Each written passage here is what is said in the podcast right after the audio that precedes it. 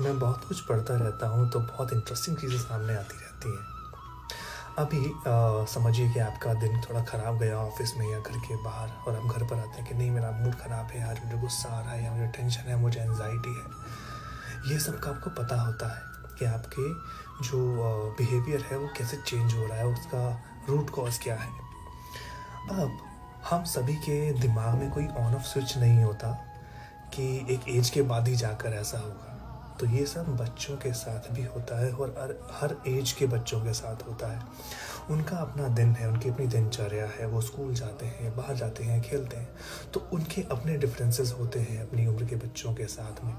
या कुछ इंसिडेंसेस ऐसे हो सकते हैं जो उनको ट्रिगर कर सकते हैं, बच्चे का मूड ख़राब हो सकता है।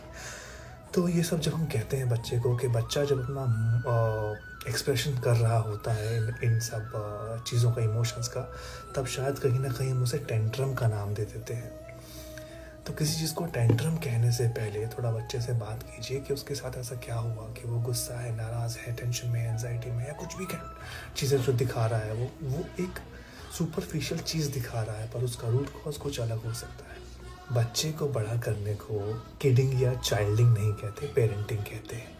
क्योंकि यहाँ पर बड़े समझदार लोग अपना एक्सपीरियंस लेकर आते हैं बच्चों में कल्टीवेट करने के लिए जो उन्होंने सीखा है।